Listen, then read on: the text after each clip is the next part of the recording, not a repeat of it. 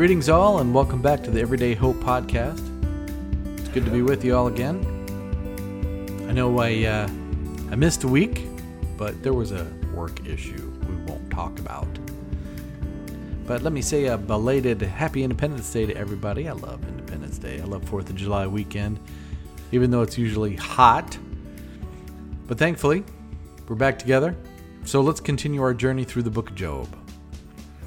Now, in the last episode, all we had were questions. Remember? We had uh, the question that Hasatan asked God in the scenes in heaven Would Job still be faithful if he stopped blessing him and let him suffer a bit? Which is really an accusation against humanity, right? Human beings are not capable of faith for nothing. And we had the question from both Job and his wife in the scenes on earth. Since Job is innocent, why is he suffering? And can he continue to be faithful to God in light of this strange development? And we saw that these two questions are connected, right? They both pretty much ask the same thing. Can we have faith for nothing? Can human beings worship and obey God and trust God simply because He's God? Can we have faith in Him because He's God, not for anything He does for us? Is God worthy of worship only by virtue of what He does for us?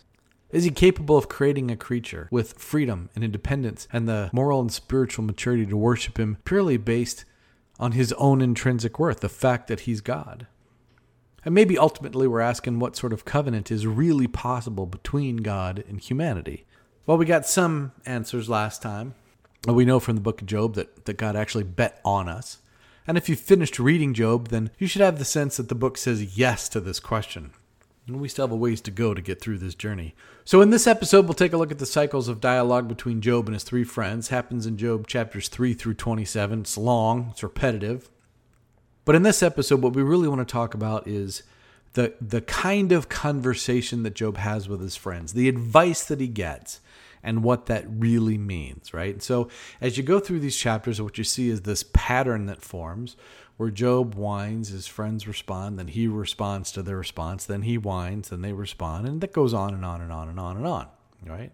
Let me just take a minute before we get too deep into this because Job's friends usually take a beating whenever anybody studies or teaches Job.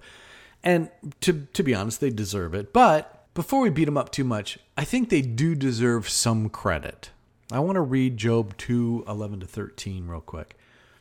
Says, Now when Job's three friends heard of all his troubles, each of them set out from his home Eliphaz the Temanite, Bildad the Shuhite, and Zophar the Naamathite. They met together to go and console and comfort him. When they saw him from a distance, they did not recognize him, and they raised their voices and wept aloud. They tore their robes and threw dust in the air upon their heads. They sat with him on the ground seven days and seven nights, and no one spoke a word to him, for they saw that his suffering was very great. Now, as I said, they're going to take a beating, but I want to be fair, right? When these guys hear of their friend's troubles, they come and they sit with him. They weep over his distress. They sit with him for seven days. Now, that's true friendship, right? So I at least want to give him credit where credit's due.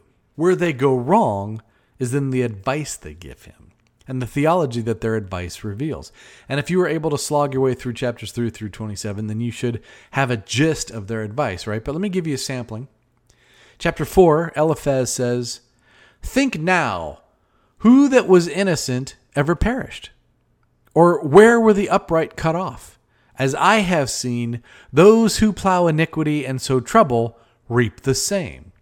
By the breath of God they perish, and by the blast of his anger they are consumed. Pretty straightforward.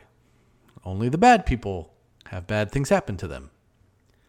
And in chapter 8, Bildad says, Does God pervert justice?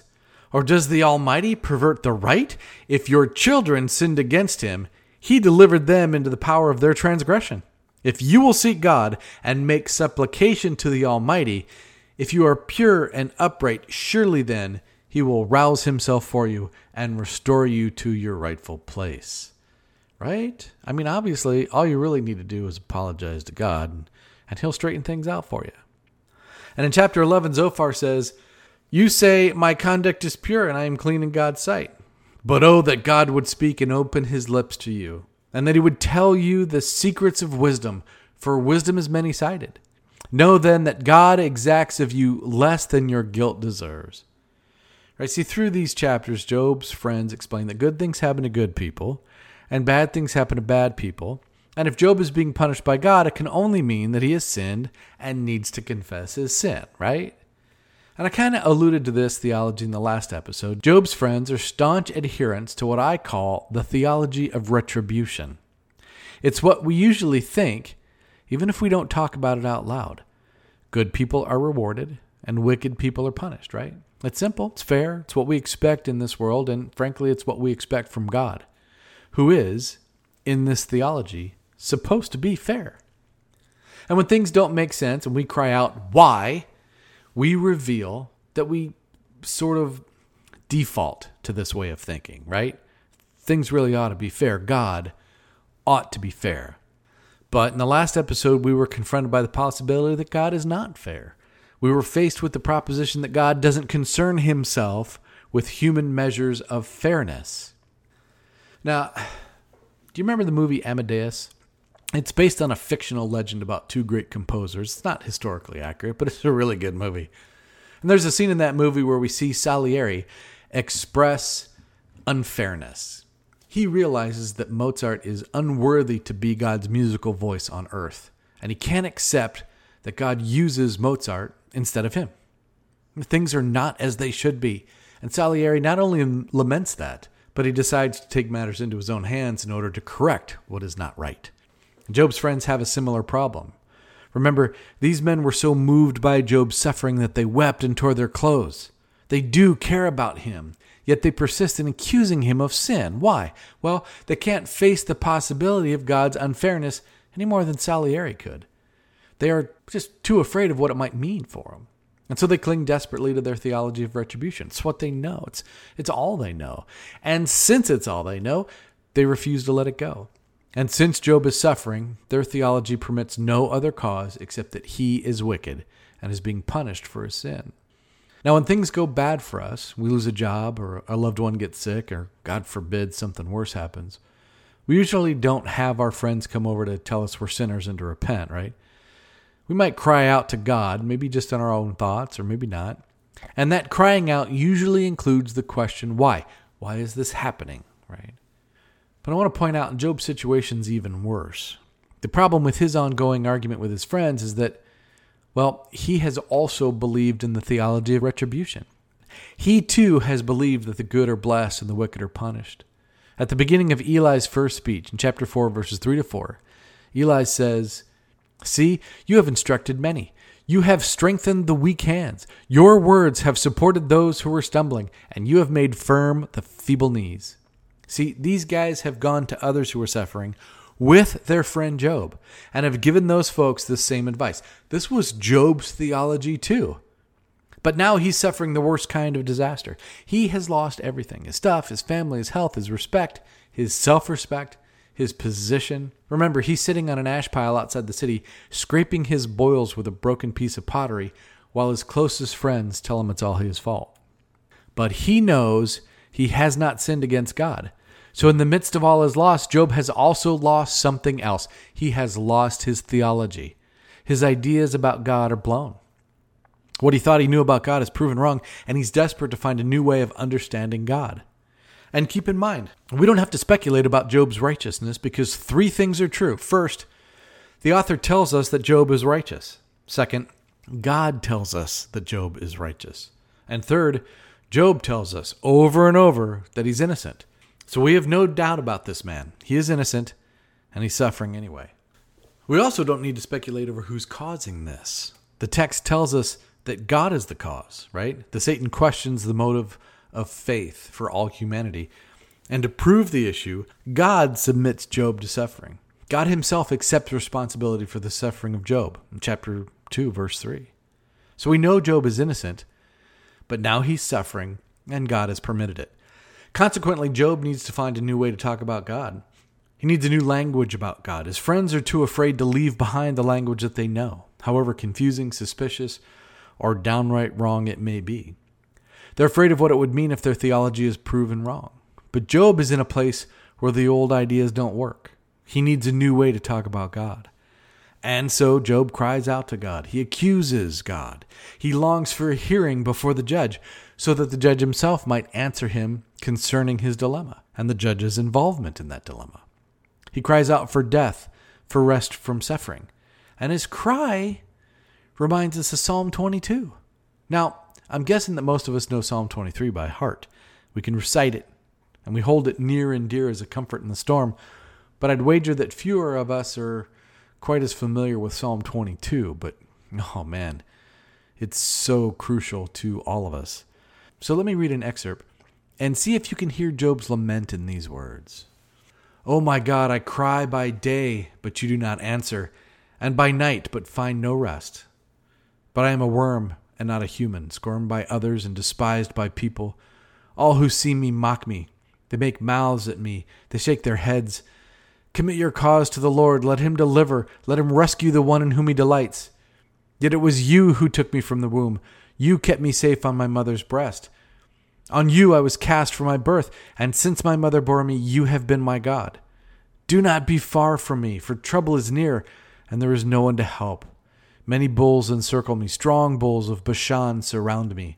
They open wide their mouths at me like a ravening and roaring lion. I am poured out like water and all my bones are out of joint. My heart is like wax, it is melted within my breast. My mouth is dried up like a potsherd, and my tongue sticks to my jaws. You lay me in the dust of death, for dogs are all around me. A company of evildoers encircles me. My hands and feet have shriveled. I can count all my bones. They stare and gloat over me.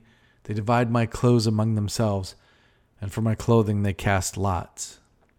You see, in Psalm 22, we hear the lament of a person who is in deep suffering, the lament of someone just like Job. But think about this what's the one thing you find in common between the psalmist and Job? It seems they're both believers. You know, these are the laments of a suffering believer. This is the lament of a person with deep faith in God who's crying out in the midst of suffering. Right? Now, even if you're not familiar with Psalm 22, you probably still heard some familiar words in there. Words like, All who see me mock me. Let the Lord deliver you. I am poured out like water. My bones are out of joint. My mouth is dried out like a potsherd. For my clothing they cast lots. Hint, hint, hint. And if those words are not familiar, let me go back and, and read a verse I left out. Verse 1, which says, My God, my God, why have you forsaken me? Why are you so far from helping me from the words of my groaning? Yep, these are the words of Jesus as he hung on the cross. The great uh, theologian and historian Gustavo Gutierrez wrote something extraordinary about the 22nd Psalm. He said, Jesus did not write it, he inherited it. You see, Jesus inherited this psalm. Jesus inherited the suffering of all mankind when God the Son took on full and complete humanity in order to remake it. And Psalm 22 becomes a connector between the suffering lament of the innocent Job and the suffering cries of the perfectly innocent Jesus. Jesus takes up the lament of suffering humanity and he cries before God in his perfect suffering. And each of us, by virtue of his suffering, participate vicariously in his lament before the Lord. And so it's Jesus himself who begins to create this new way of talking about God. It was Jesus who showed us the freely bestowed love of the Ancient of Days. It was Jesus who shattered the argument of the Pharisees that God gave his love in exchange for our purity. And it was Jesus who entered into and transformed our lament as he suffered on the cross. And we realize that as a result of the freely given love of God, we are made capable of the free worship of God. We are empowered to worship Him freely without cost or obligation and without the condition of blessing. We can worship God because He is God and not merely for what we receive at His hand. So in Jesus, these two truths from Job are joined and inseparable. God loves us before we do anything to earn his love. He loves us freely, without condition, and all we need to do is receive it. But we can also trust God freely, without condition. We are free to believe in God just because God is God, even if things in this sin damaged world don't go our way. The theology of retribution is dispelled. Faith for nothing is now a real human possibility. The two are joined forever in Jesus. And now we're able to hear the new language about God, and I'm telling you it's all over the New Testament. Philippians 1:21 says, "To live is Christ, and to die is gain. Our new language about God says that life itself is Jesus. He indwells us, interpenetrates us. Jesus, as he said in John 17:21, is our life. Our life is Jesus, and so the question of blessing and suffering is no longer a question of faith.